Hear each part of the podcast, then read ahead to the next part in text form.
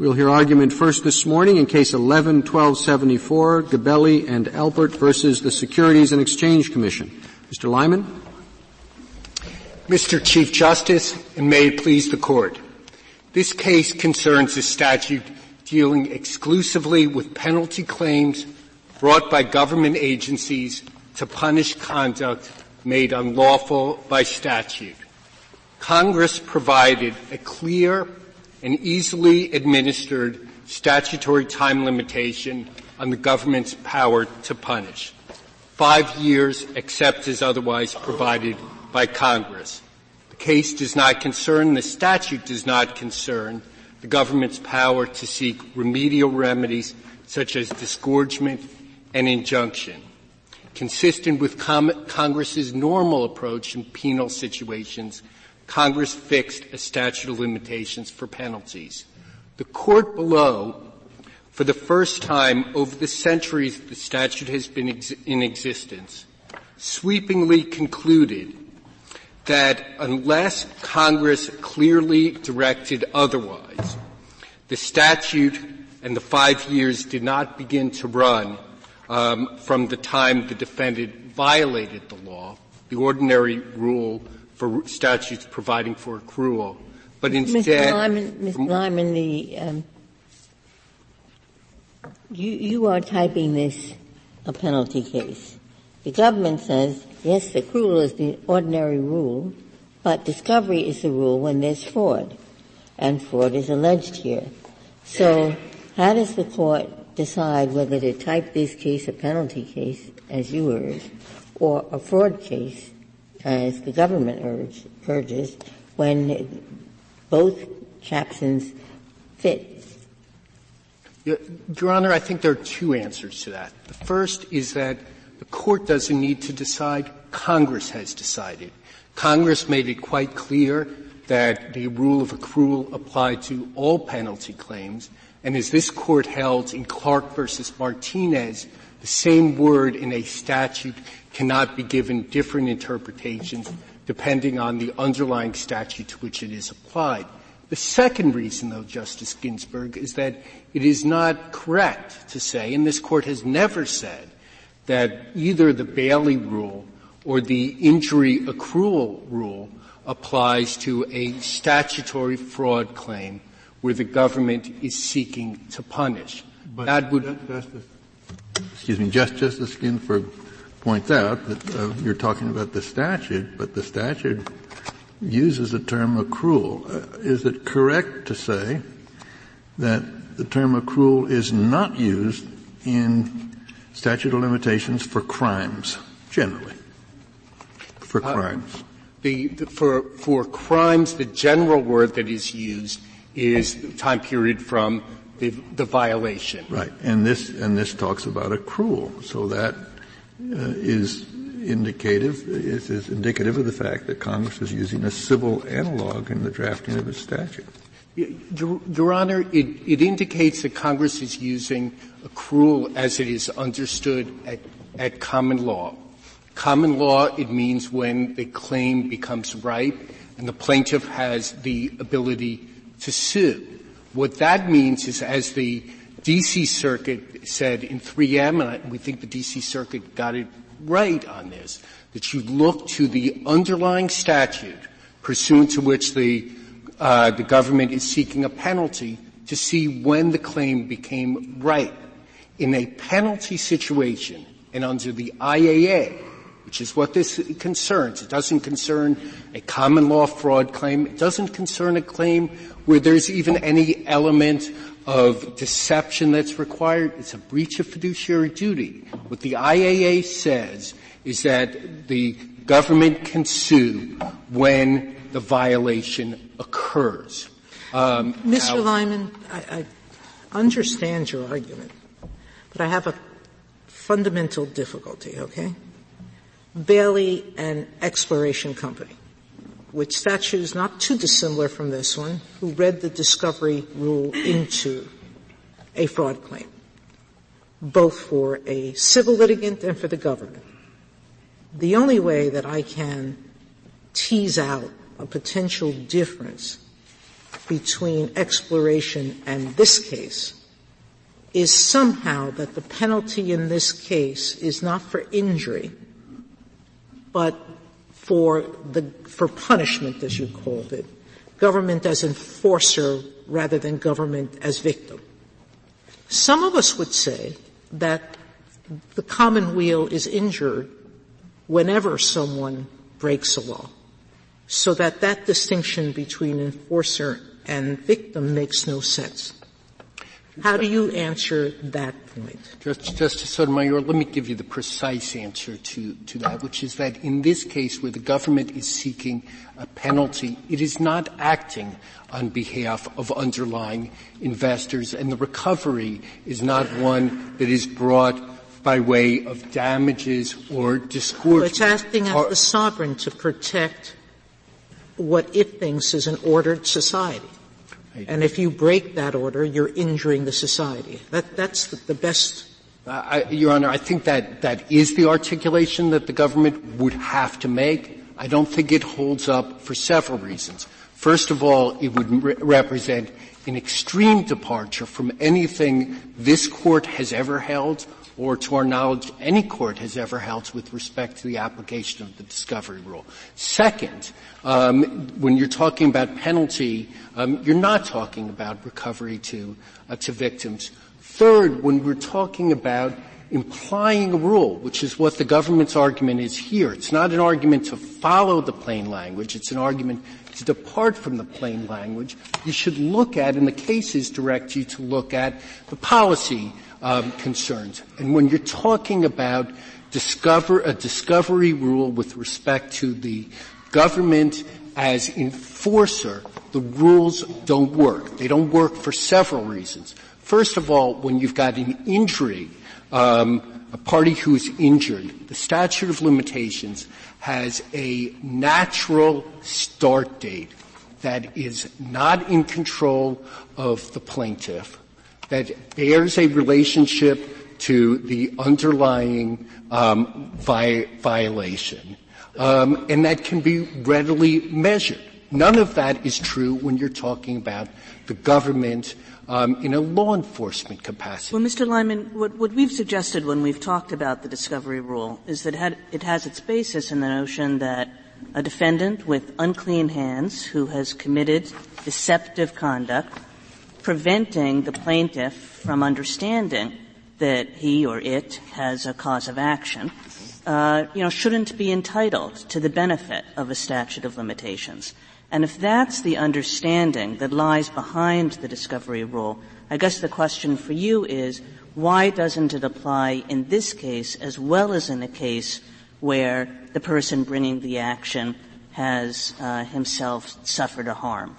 Justice Kagan, I've got two answers to, to that question as well. The first is that um, that I don't think is the basis for the um, for the discovery rule at, at bottom.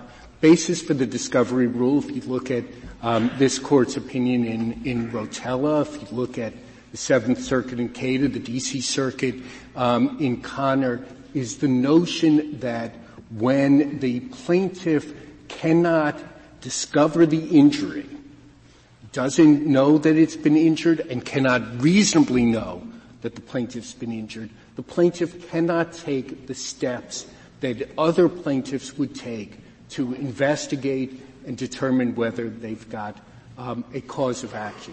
That's not applicable in a government um, enforcement context uh, because you're not talking about there the government as a victim. The government may not know of the underlying transaction, will not know of the underlying transaction unless the government um, asks. The second re- reason is that there is a strain um, that in the Bailey line of cases um, that really speaks in terms of equitable tolling and fraudulent concealment, that sort of a notion of, of un- unclean hands. Um, that's not in this case because the government aff- affirmatively took it out. Um, but we would submit. How, how did the government take it out? I mean, the point here is that there was a concealment.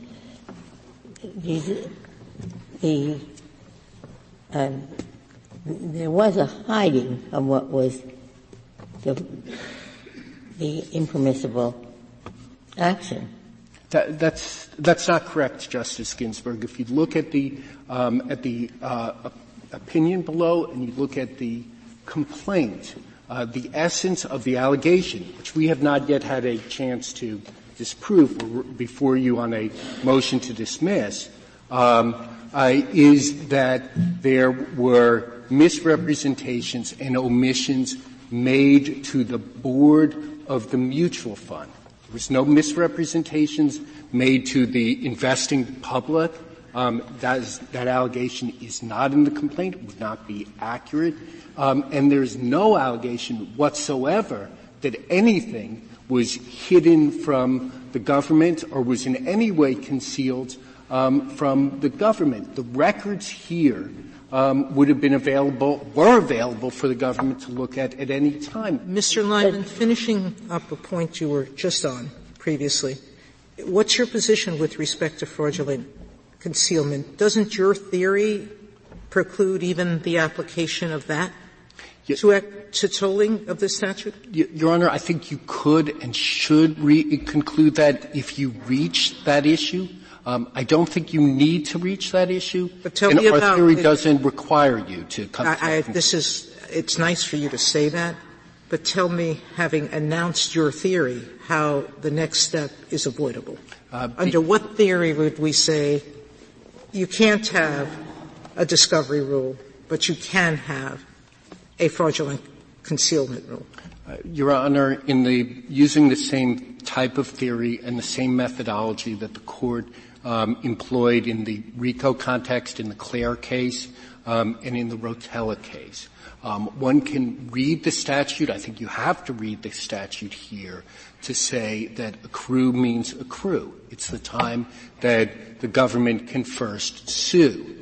Um, that does not necessarily resolve the question of whether there are equitable um, uh, exceptions that the government or any party could affirmatively um, assert to um, toll the statute of limitations, not to delay the accrual of the statute of limitations. Mister Lyman, um, you acknowledge that a civil action could be brought beginning from the time when the injured plaintiff discovers the fraud, right? Uh, that's, uh, so you're really not arguing for what you might call a, a total statute of repose. It, it seems to me odd that the defendant uh, would be relieved from prosecution by the government, but not relieved uh, from uh, uh, a suit for sometimes very substantial damages by uh, by an injured plaintiff, who doesn't have to sue until he's discovered the fraud. Uh, Your, Your Honor, respectfully, we, we don't think that it's not odd at all. If you look at the, in the securities context, there is a five-year statute of, of repose. And, um, it would be odd to think that the same Congress that passed that five-year statute of repose, limiting even the ability of an injured plaintiff without the tools of the government uh, to bring a private suit for damages. That's the Congress. Well, sure, but that five years doesn't begin to run until the private plaintiff discovers the fraud, right? That's, that's not correct, Your Honor. Under, no. under Title twenty-eight, uh, sixteen fifty-eight B, the five years runs from the time of the violation. It's exactly coextensive right. with twenty-four sixty-two, and it's not an accident that it's exactly coextensive. Mister Lyman, how does it work with the disgorgement remedy? I take it that that's still um, that you, you're not challenging the disgorgement. We're, we're, we, we're not challenging the disgorgement in front of this Court, and if this Court reverses the Second Circuit, um, that that issue will remain in the case, um, and the, the S E C's claim for disgorgement will will remain, and that's really in the but way. But you, you don't apply. You don't say it's too late for them to sue for disgorgement. twenty-four sixty-two applies exclusively with respect to penalties, fines, and, and forfeitures. It does not apply with respect to. So is there any statute of limitations on disgorgement? Um, there is none. There is none. Does it apply to Social Security? Does it apply to Veterans Affairs? Um, it, the, the um, there is a Social Security statute. I think does this statute apply yes. to Social Security? It, it, does it, it apply to Veterans Affairs? Yes or no, or you don't know? I don't know on Veterans Affairs. What about Social Security? Social Security, there's an underlying statute. Then I'm asking yes. about the this yes. statute. The, the answer is yes. yes. The answer is yes. Um, it applies to a broad range of, of statutes, um, unless Congress otherwise provided. In fact, there are very few. Penalty statutes to which it does not defense apply department. does apply to a number of Defense Department statutes. I'm hesitating. Uh, antitrust?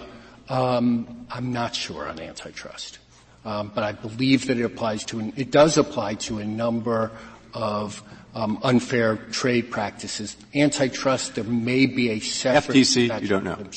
F T C, yes, it does apply to F T C. Uh, um, Okay, so Social Security, F T C, Veterans Affairs we don't know, antitrust we don't know. Um, okay.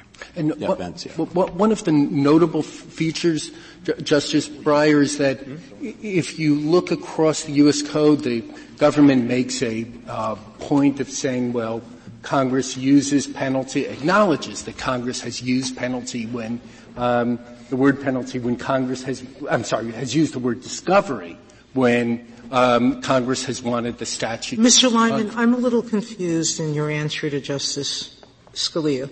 You said that the underlying um, case has a five-year statute of repose for a civil claim. If Bailey applies, however, those claimants who, and under your theory, who have been directly injured, the presumption would apply of discovery. If no. they were claiming a fraud. No, Your, Your Honor. So are you just arguing that under this statutory scheme there is no application of the discovery? Th- this, this Court has held in the Lamp case that Bailey and Holmberg do not apply to securities fraud cases. Because of the alternative language of five years and... Uh, well, in, in, in Lamp it was one year and, and three year. And in the, in the Merck case, okay. the Court made clear yeah, that, that I, the, the five years was statute, re- re- so statute of repose. Mister Lyons, when I'm thinking of Medicare, Medicaid? Um, yes. It, it is true, though, isn't it, that Justice Scalia uh, uh, pointed to an anomaly that could easily exist in other contexts. Right, because this isn't only a statute about securities violations, so that you might have in uh, other contexts in which this statute applies, a world in which a private individual could sue, but the gov- could sue after the, uh, yeah. the, the, the period yes. of time to five years, but the government could not. Yes, Justice Kagan, and we don't think that's an anomaly. We don't think it's an anomaly for, for two reasons. First of all, in the private context, as again I mentioned, the statute, the start date for the statute of limitations is not in the control of the plaintiff. That's a critical point. It's critical in this Court's jurisprudence from Kubrick um, forward. It, it's there's a natural start date from when the injury would be known to a reasonable plaintiff. Not true with respect to the government, who may not even know of the transaction. And, but what it, so it's, I don't think there's a, an anomaly because there are different statutes of limitation. And I take it that your view would be that a case like Exploration is different from this case because it does have a natural start date? Is that the idea? Um, it, number one, it does. And number two, um, the relief being sought in Exploration was the cancellation of a patent. So it was the government as a party to a, a transaction. Um, and what the Court really said in, in Exploration, what the Court in fact said in Exploration, is that there was no reason why the same rule applied the same way um, couldn't benefit the government um, as well as the private plaintiff. What the government is seeking here is not the same rule and would not be applied in the same way, because you're talking about a transaction that um, is a, frankly, a private transaction that there's no reason that the government would know anything about it. The claim ultimately here is a claim about what was said in a private conversation between the advisor to a mutual fund and the mutual fund uh, fund fund board. So exploration, what's notable is that the government doesn't cite a single case where um, the discovery rule has been applied to a party who's not a victim, or that it's been applied where it's been applied and um, a penalty hasn't been, and a penalty has been at, at issue. I mean, neither of those circumstances. We're talking about a statute ultimately where the plain language is clear, and the government is invoking a statutory canon not to try to interpret language of the statute, not even to fill a gap in a statute, but to override it. The canon that they say overrides the plain language in a civil in a, in a civil action brought by an injured investor, a private party. Um, can that plaintiff, the injured investor, the private party, in the ordinary course, plead and rely upon an earlier government determination that there had been a, a violation, and so that that's pr- pr- presumptive showing of liability? Um, Your Honor, in other words, the S E C makes an investigation, finds a violation. Can a private investor then rely on that uh, as a, a presumptive showing of liability? I, yeah, the, I think the lower courts are mixed on the extent to which you can rely upon the actual allegations in a complaint. No, not the allegation. It's, a, it's an ultimate finding. But, ab- absolutely. On, on the. Well, but on then, under your rule, the plaintiff would be deprived of that. No, that's not correct, Your Honor. Under our rule, um, the plaintiff has exactly the same rights, regardless of how this case is de- is determined. The plaintiff's cause of action will turn upon the underlying. No, but, but if the government statute of limitations runs out uh, and the private investor is on his own, then the private investor doesn't have the advantage that uh, exists in other cases of reliance on an S E C, S E C finding as a pre- presumptive showing of, of liability. Um, and, Your Honor, that that. Our argument only applies with respect to penalty.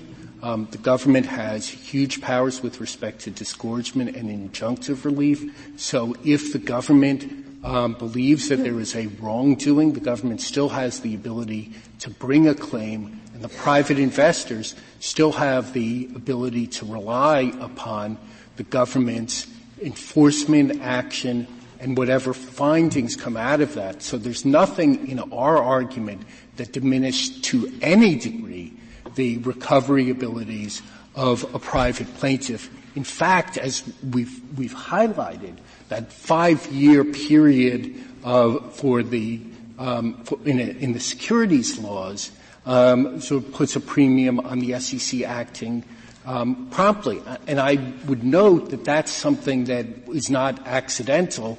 If you go back in the legislative history and look to the S E C's reaction to the Lamp decision, the S E C urged a five-year statute of repose, saying that that struck, in the private context, the right balance between repose when you're dealing with complex commercial transactions Um, and um, enforcement and, and recovery.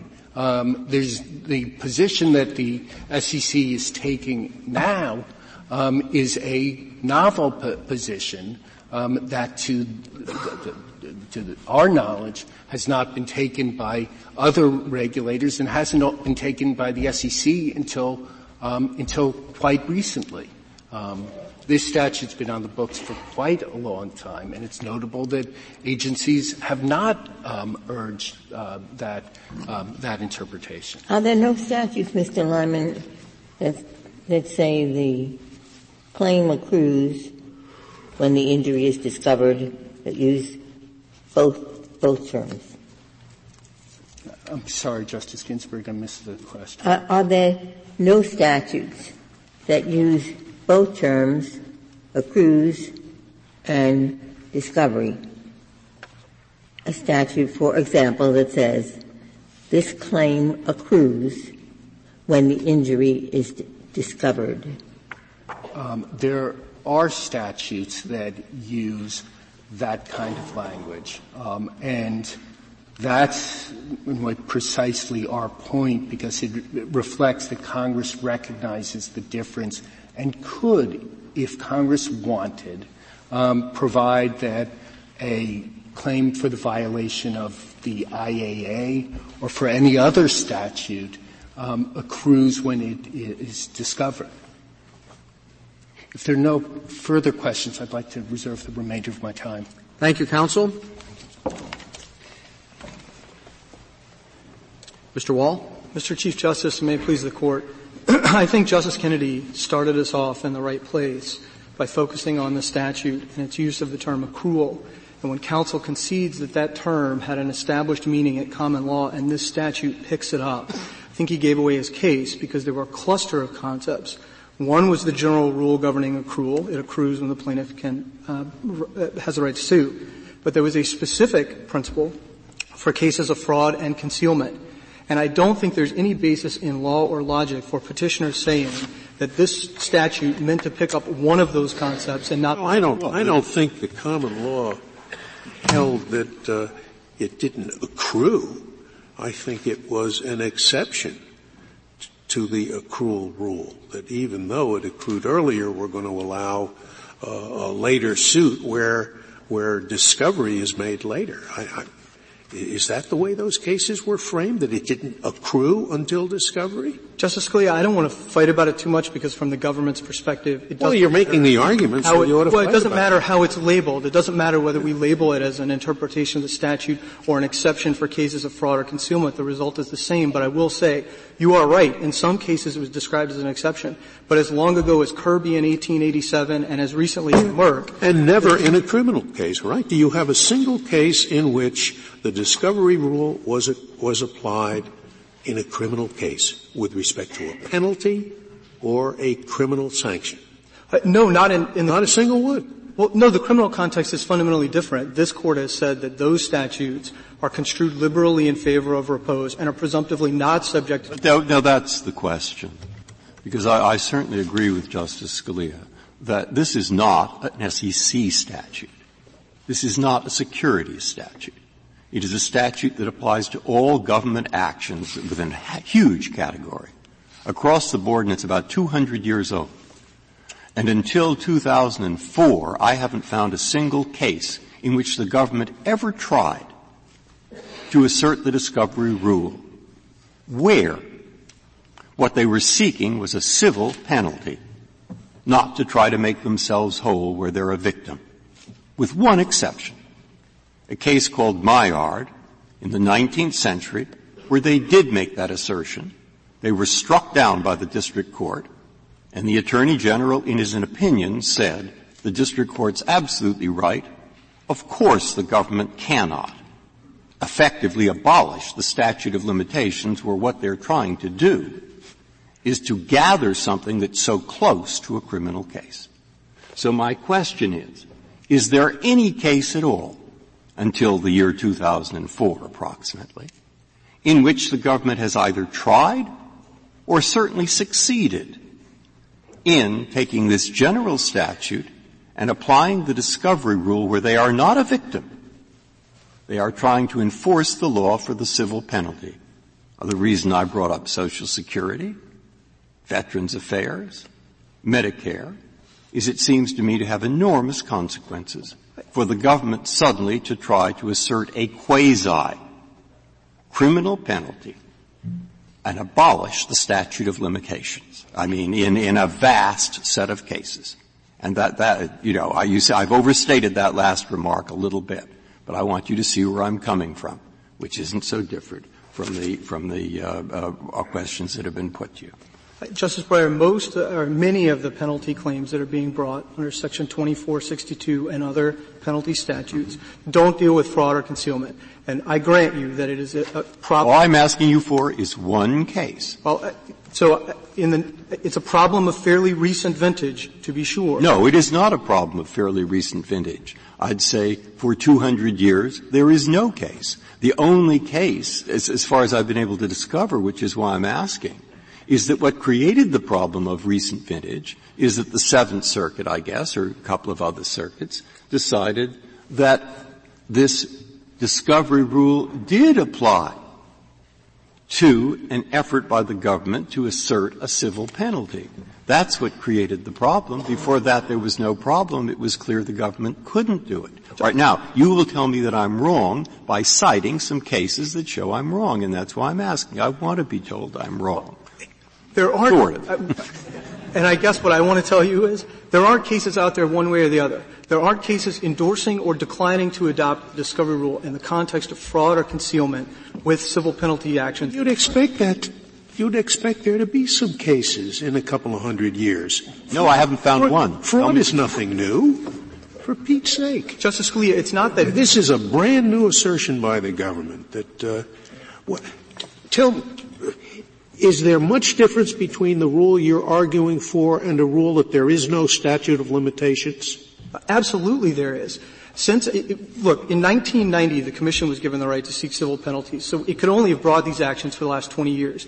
In those twenty-plus years, we've seen twenty-five reported cases dealing with twenty-four sixty-two and civil penalties. In nineteen of those cases, the Commission brought its action within five years of the end of the fraud. It used the discovery rule only to reach back and get the beginning of the fraud. Well, but that, that ignores the point that's been raised, is that this statute does not just apply in the S E C context. How many cases have you found across the board in the range of those um, areas that Justice Breyer catalogued? There are cases from the nineteen eighties and nineteen nineties dealing with concealment, and in our view, the justification is the same for concealment as fraud. And I'm, we're asking the same question, but in thirty seconds, I'm going to conclude there is none. What I want is a case before the year two thousand in which the government sought a civil penalty and was not trying to recover money or land that it had lost. And I want the name of that case in which they said that the discovery rule applies. The two that you cited, Amy and the case of Broderick's will, did involve the government being injured by losing land or losing money, something like that. So I, I have those, uh, and I don't think they count, but I'll look at them again. Is there anything else you would like to refer me to? Justice Breyer, I don't think there's anything on either side of the ledger. I will be very upfront. Other than the Maillard case, which I think even courts at the time, an Exploration Company, the Court of Appeals recognized. It's not a matter of there being nothing on either side of the ledger. What's extraordinary is that the government has never asserted this, except in the nineteenth century when it was rebuffed and, and, and, and repudiated its position. It isn't it's just that there are no cases against you.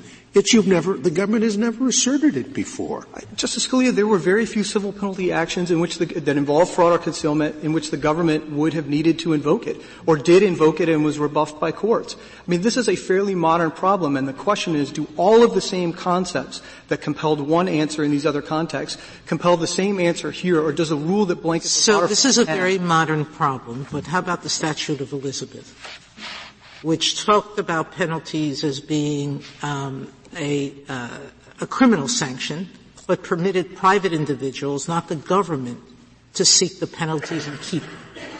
So you cite the Statute of, J- of James, and I look at the Statute of Elizabeth and try to anal- find the analogy between which one. Oh, if this were a criminal penalty, uh, the government agreed. Even though the, even though private parties could keep the money back then. That, that's right. But I, the, the, what the Court's been clear on is that there are civil penalties and there are criminal penalties, and which side of the line it falls on invokes a different set of background rules and legal norms. The Congress denominated this as a civil penalty. Could I move you to another issue? If a party can defeat the government's claim of discovery by showing that the government wasn't reasonably diligent, how does a party ever accomplish that? Aren't you going to raise the law enforcement privilege, the um, uh, some other privilege to block um, discovery? Justice Sotomayor, discovery is playing itself out in cases like these in the district courts. Privilege has not been a very major issue, and the reason is defendants are by and large pointing to things in the public domain, private lawsuits, public filings with the Commission, public statements to say those put the Commission... Well, if they fail there, don't you think that they're going to also fail because they're not going to be able to look at your records to figure out exactly what you knew or didn't know? No, not invariably. I mean, the way this plays itself out in the district court is the commission says that it didn't know, and a defendant points to something in the public domain and says either that put you on constructive so notice or — So it depends really on, you know, how many enforcement officers the S E C has. Is it reasonable for them to have been aware of a particular item in some publication? Maybe if they've got a thousand people reviewing it, but maybe not if they have ten. And that's just not the, I mean, it's not just the S E C, it's all these other government areas. It seems to me that it's going to be almost impossible for somebody to prove that the government should have known about uh, uh, something. Uh, and, and which part of the government? I mean, it's a big, big government and, and uh, particular agencies. Well, what you say, well, that the Defense Contractor Board should have known, but does that mean that the U S Attorney's Office or the Defense Counsel's Office should have known? It, It, it seems to me that, at least with respect to that aspect, you really are eliminating any real — it's certainly not a lot of repose if the idea is, well, I've got to establish that this particular government agency should have known about this. That, that's — you certainly can't sit back and say, well, five years has gone by and — Mister Chief Justice, they can't point to a single case where it's been difficult here, and it hasn't been difficult — They can't point to a single case? Where it's been difficult in order to make that determination.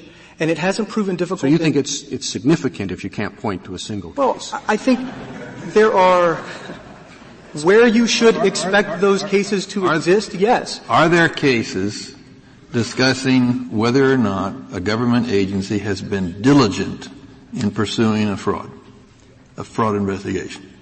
You see, in the in the private context, we have some sense of what the plaintiff has to do to protect uh, the plaintiff's rights. You have to be diligent.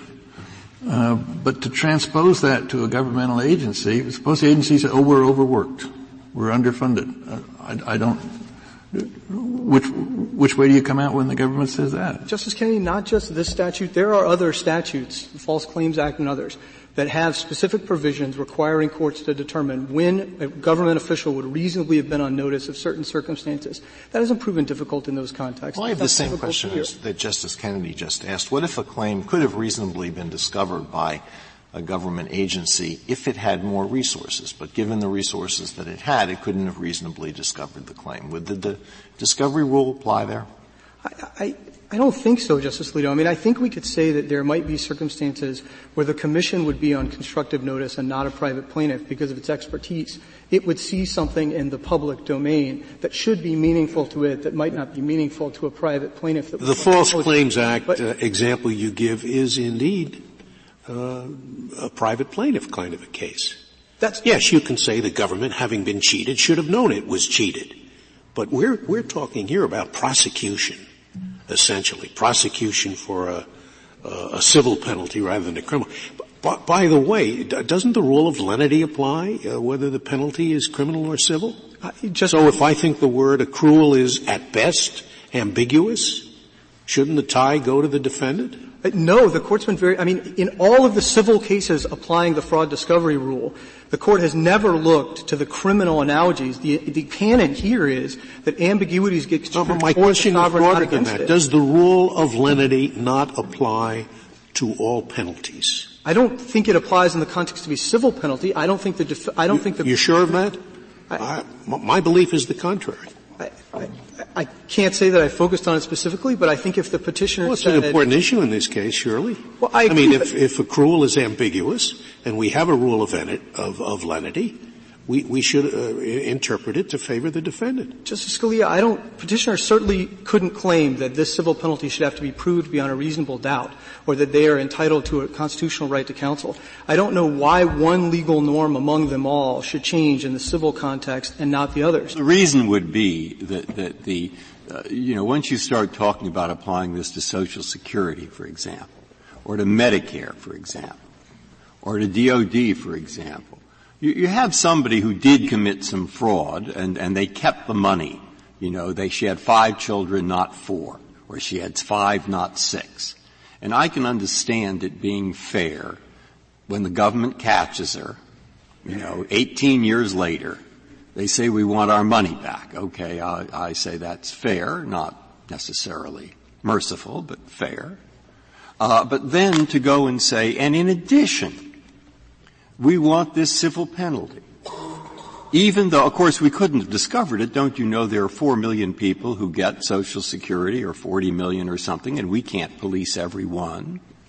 And so suddenly I see I'm opening the door, not just to getting your money back, but to also you're having what look like criminal penalties years later without much benefit of a statute of limitations. That, that is at the back of my mind. And I'd, I'd like to know, uh, having brought it up front, uh, what, what your response is.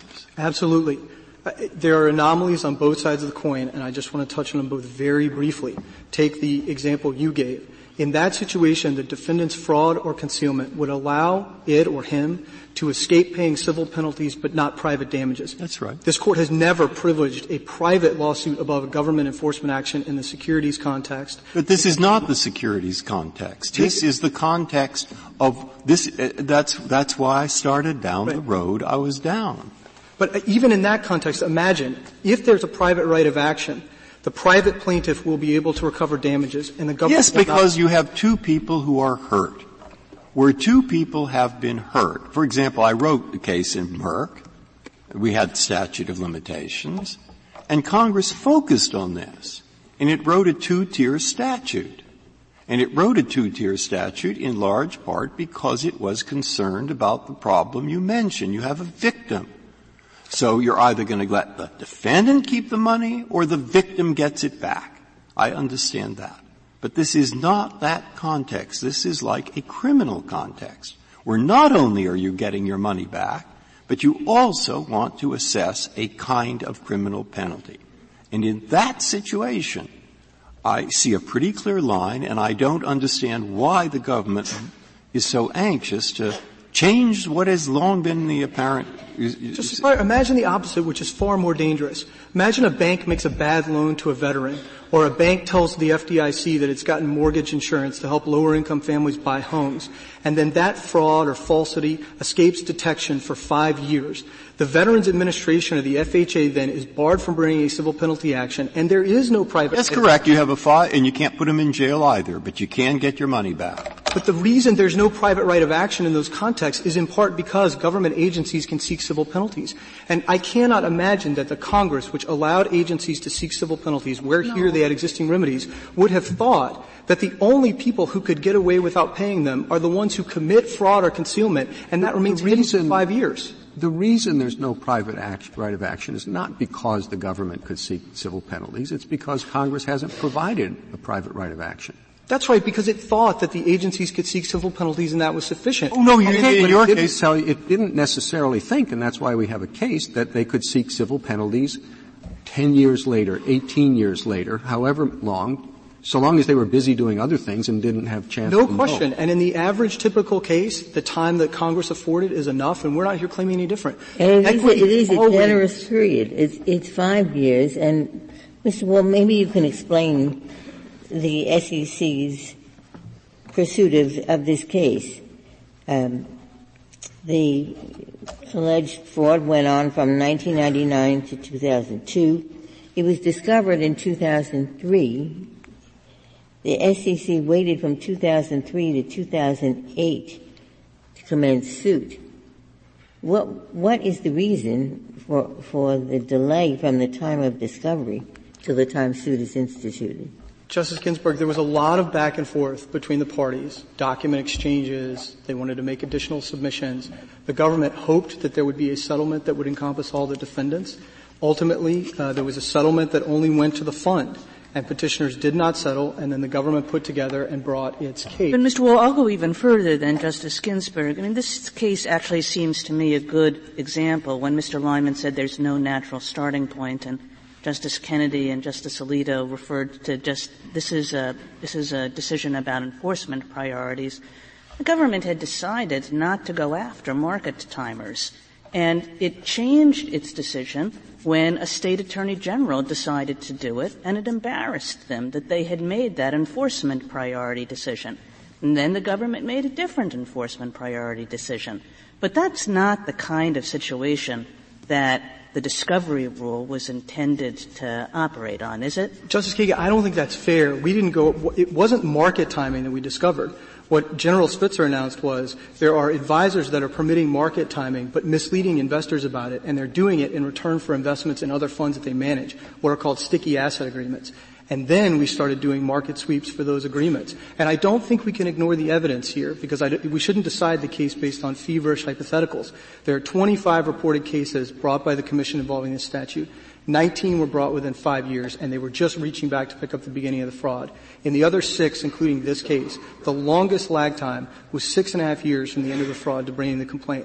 And the reason is these are dynamic markets. There's a lot going on in the public domain that puts the Commission on notice, inquiry or constructive, and starts the clock running. Not only have we not seen a ten, a fifteen, a twenty-year case, we haven't seen a seven-year case. Well, if all that's true, and, my, and this is a point I want you to – I'm not sure I'm right about this point.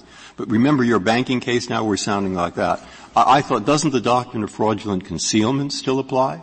That is, if the defendant, in fact, takes any affirmative action to hide what's going on, the statute will be told. Is but, that right? Uh, that's right, but that's... All right, as long as that's right, then, in all your banking cases, there are bank inspectors all over these banks, I hope, uh, you know, about once a month well, or so, right, once a year. And so the chance of there, the chance of this somehow escaping notice without fraudulent concealment, which would allow the government to extend the toll, strikes me as small, but am I right? I, just right. I want to be clear.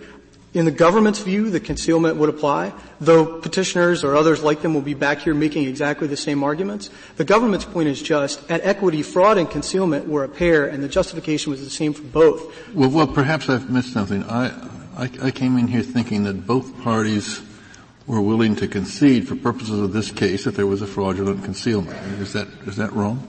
I, I, I th- I mean, for purposes of, the, of, of presenting the statute of limitations issue this Oh, I, I don't think petitioners are disputing it here, but I think Mister Lyman acknowledged earlier that if pressed, his arguments could be leveraged in, in, to get rid of the concealment. He didn't concede that there was fraudulent concealment. All he conceded is that there, there was fraud. But later concealment to cover up that fraud, I, I don't think has been. Oh no, no, not on the. I, I didn't. I, yeah. I'm sorry, that's clear. I was trying to mislead. This is not a concealment case. This is a fraud. Well, I thought it was the opposite. In other words, I thought both parties, for purposes of this argument, are assuming fraudulent concealment has nothing to do with it. We are not to consider I, fraudulent concealment. I, this is a fraud case, not a concealment. Yeah, am I right when I say yes. that? All right, yes. All right. I was just trying to say that once you say there is a concealment exception, the fraud exception follows from equity because they were of a piece. And once you say there is not a fraud exception, the same arguments will be leveraged to get rid of a concealment exception. And the reason that equity treated them as of a piece was the deception was the same. The fraud was self-concealing, or even if it was non-fraud, the defendant could conceal. But either way, except that concealment is, uh, you know, it's sort of a self-starter. You, you, you, you it, it, it uh doesn't apply always. It applies when there is concealment, and the person who's being subjected to the longer statute of limitations is on notice that if he fraudulently conceals, he's extending the statute. So I, I don't think that the one has to go with the other. Maybe they're both equitable doctrines, but that doesn't, that doesn't mean that we have to uh, apply them uh, to this statute. Justice Scalia, for three hundred years, English and American courts looking at this problem have said where the defendant's misconduct, be it fraud or be it concealment of a non-fraud, but where the defendant's deception prevents a plaintiff from knowing that he, she, or it has a cause of action, equity suspends the running of a statute of limitations. Those th- that has been for three hundred years. That has been said only with respect to civil actions, not with respect to the government's attempt to exact a penalty. That's correct. Justice Scalia, this is a civil action. I don't think even petitioners are disputing that. We're on the same ground, but. But I don't know that you have to, I mean, I'm worried about your giving up the fraudulent concealment. I mean, you wouldn't give up equitable estoppel, would you? I, if I gave up anything on fraudulent no, no, no, concealment, I mean, I, had, I mean, there's nothing. I would if, be very if, clear. If we were to say, if we, if the court were to hold, it seemed to me, if, and this is again tentative to get your response, but if the if the court were to hold the discovery doesn't rule rule doesn't apply, there's nothing in that that says equitable equitable tolling doesn't apply. Nothing in that that says equitable estoppel doesn't apply. Nothing in that that says fraudulent concealment doesn't apply. Now, you've shaken me a little bit on the fraudulent concealment, but I don't know about the other. Well, two. All the same arguments are going to apply, but... Oh, not the equitable estoppel. Oh, sure. Equitable estoppel, the person comes in and says, oh, yeah, I'll tell you all about what I did, but by the way, I won't assert a statute of limitation defense, I promise. And, and uh, uh, the court says, hey, you just asserted one, you can't. Justice Breyer, I nothing to do that a future it. case would be back here saying the text of the statute says nothing about equitable estoppel, and even if you've applied it to everybody else's actions, you can't apply it to me because I'm somehow different. And you will say nonsense in that future case, won't you? That's, and I'll be as right then as I am now. the, you know, the, I, I mean, petitioner's argument has this sort of air of unreality. You've applied it everywhere else, he says, but not to me. Now think how odd that is, Justice Scalia. That where you have a background canon that says ambiguities get construed for and not against the sovereign, when the sovereign sues qua sovereign to enforce the laws, well, that Mister is somehow a subordinate interest, and the sovereign alone cannot take advantage of the fraud discovery rule. Mister Well, why is it that you don't have any cases? I mean, you said way back when, this didn't come up, this is a modern problem. So explain to me why this is a modern problem. This is obviously an old statute. Are you saying that this statute has not been used very, was not used very much until very, very recently? There are, that's right. There are very few cases that deal with this statute at all. And obviously in this context, because the Commission's only had uh, the ability to bring civil penalties for about twenty years. But I, I think that is not a problem unknown to the law. Again and again, facing garden variety limitations provisions written just like this one, this Court applied the fraud discovery rule. And now they come in and say, oh, but you've never applied it to this statute. Well, that's true, but everything about this statute is identical as a matter of text and history to the statute in Bailey. The cause of action equally accrued there, and this Court's applied it across bankruptcy, land. But I guess what you're cases. running up against is a skepticism uh, that, you know, the government, which has not uh, uh, asserted this power for two hundred years, is now coming in and saying we want it. And the question is, why hasn't the government asserted this power previously? I, there are just very few cases on it. I think there are very few civil penalty actions that, that are being brought at all, certainly to which this statute apply, and certainly that deal with fraud or concealment and reach outside the five-year period. And I don't have a great answer for why there aren't cases. All I can tell you is it, it isn't like there are cases rejecting our arguments. We just see an absence of case law. But what we do see is ca- are cases like Exploration Company, where the government comes in, is really suing in a sovereign capacity to redistribute land from some private landowners to another by annulling their patents. And this Court rejects basically exactly the same arguments petitioners are making and says applies equally to the government when it brings an action as to private plaintiffs. Now, an action for civil penalties, no, the relief here is a little different. But if one looks back at the briefs, the arguments are exactly the same. They made exactly the same claims that the sky was falling there, and for a hundred years they have not been true. There is nothing important about this, def- this statute as a matter of text, structure, or anything else from the other statutes to which this Court has again and again applied the rule. And the justification is the same. It's the defendant's misconduct which keeps the plaintiff from knowing of her cause of action. Counsel, you made the point earlier that it would be very odd that it's only the sovereign that doesn't benefit from the discovery rule when other people can. But it's when it's the sovereign that's bringing the action that the concerns about repose are particularly presented. Um, uh, you know, with the, the sovereign, with all of its resources, can decide to go after uh, whomever it discovers, however many years after, whether it's the Social Security recipient that Justice Breyer mentioned, or or anyone else. So I at least don't find it unusual that it's the sovereign in particular that doesn't get the benefit of whenever you happen to find out about it rule. No question in the typical case, but what equity has always said is in cases of fraud or concealment, the defendant's not entitled to repose until there's discovery of the fraud, and equity has never looked at the identity of the plaintiff, the elements of the cause of action, the plaintiff's status, role, party to what happened in the case. That has never been. Do you agree that when we're talking about the interests in repose, that the one plaintiff we should be particularly concerned about is the government?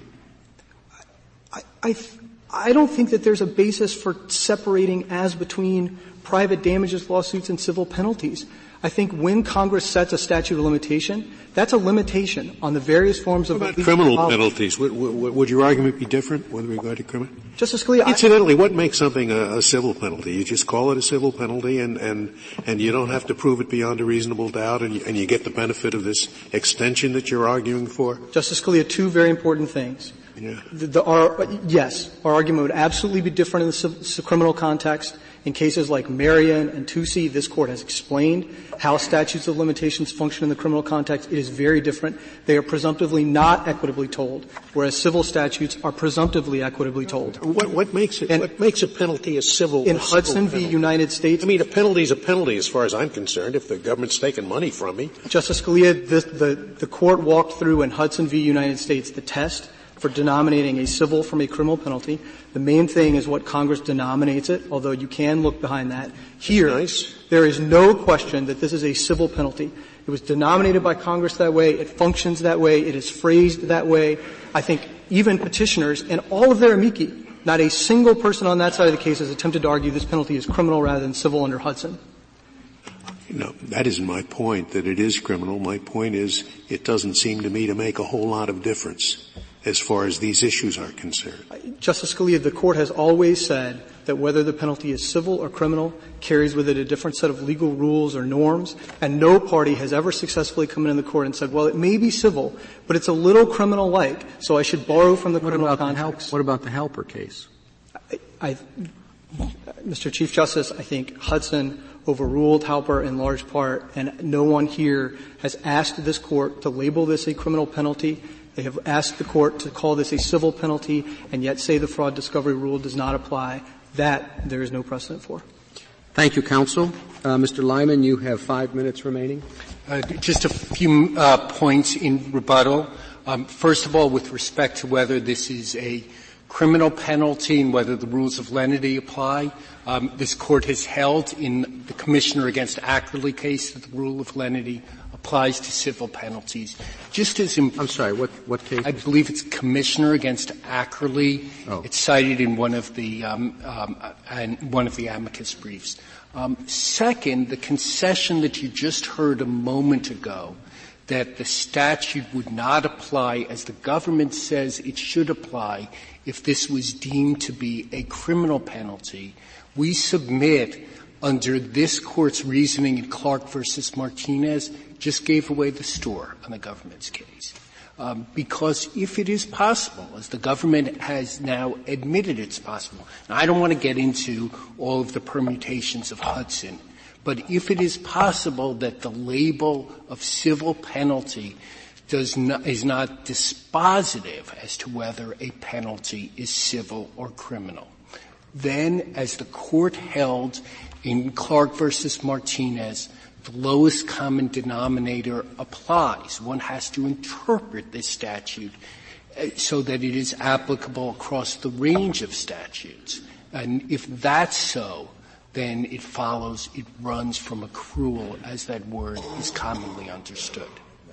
Next point, the government said that there are no cases where the Court considered Uh, the, uh, the claim that it is um, making. Um, we would point the Court's attention to the Rotella case, um, in which, in the context of a private plaintiff um, who did not have the resources of the government, the argument was made that the RICO statute should have a uh, discovery of the violation type principle. And the argument was made there that RICO can encompass a pattern of fraudulent acts, and the, the plaintiff in that case said, as the government says here, fraud can be concealed, can be complex, can be difficult to discover, and the Court unanimously had a response to that. The response was that at least as soon as you know of the injury, where there's an injury element, um, the difficulty of discovery of the actual violation doesn't defer the running of the statute of limitations. It would defeat the purposes of a statute of limitations. The government also argued um, that the problems of privilege are not significant ones. We would point the Court's attention to the joint appendix in the Second Circuit, where the government asserted privilege with respect to our questions about its investigations of the counterparty um, to this alleged um, quid quid pro quo. Um, the Court also asked a question of whether um, there are any cases in which um, courts have dealt with government agencies uh, being diligent and the claim being the government agency was not diligent. The Court has dealt with that in a related context, in the Heckler versus Cheney context. And in the Heckler versus Cheney context, the Court held that type of issue, how an administrative agency treats facts that are um, that it discovers and whether it chooses to bring a claim or not, whether it chooses to believe that they are in violation of a statute the agency is charged with administering, is not fit for judicial review. No different results should apply here. Um, just two more points. Um, the False Claims Act has a, which has an explicit discovery rule, also has a statute of repose. It would be very odd indeed if the one circumstance where Congress, one of the few circumstances where Congress chose to use the word discovery was where the government was um, injured and they, t- Congress chose to impose a statute of repose, whereas they say in the hundred or so other statutes that use language, fraud-like language, Congress intended there to be uh, discovery and no repose. And that really ties into um, the last point, which is that there are, uh, by our count, if you look at fraud, misleading, um, false statements type statutes, there are somewhere like eighty or one hundred type statutes that use that kind of language that would be applicable um, if this Court affirms the Second Circuit. Um, this case was In, government says this case was an outlier. There's no reason to believe this case will remain an outlier. Thank you. Thank you, counsel. Counsel, the case is submitted.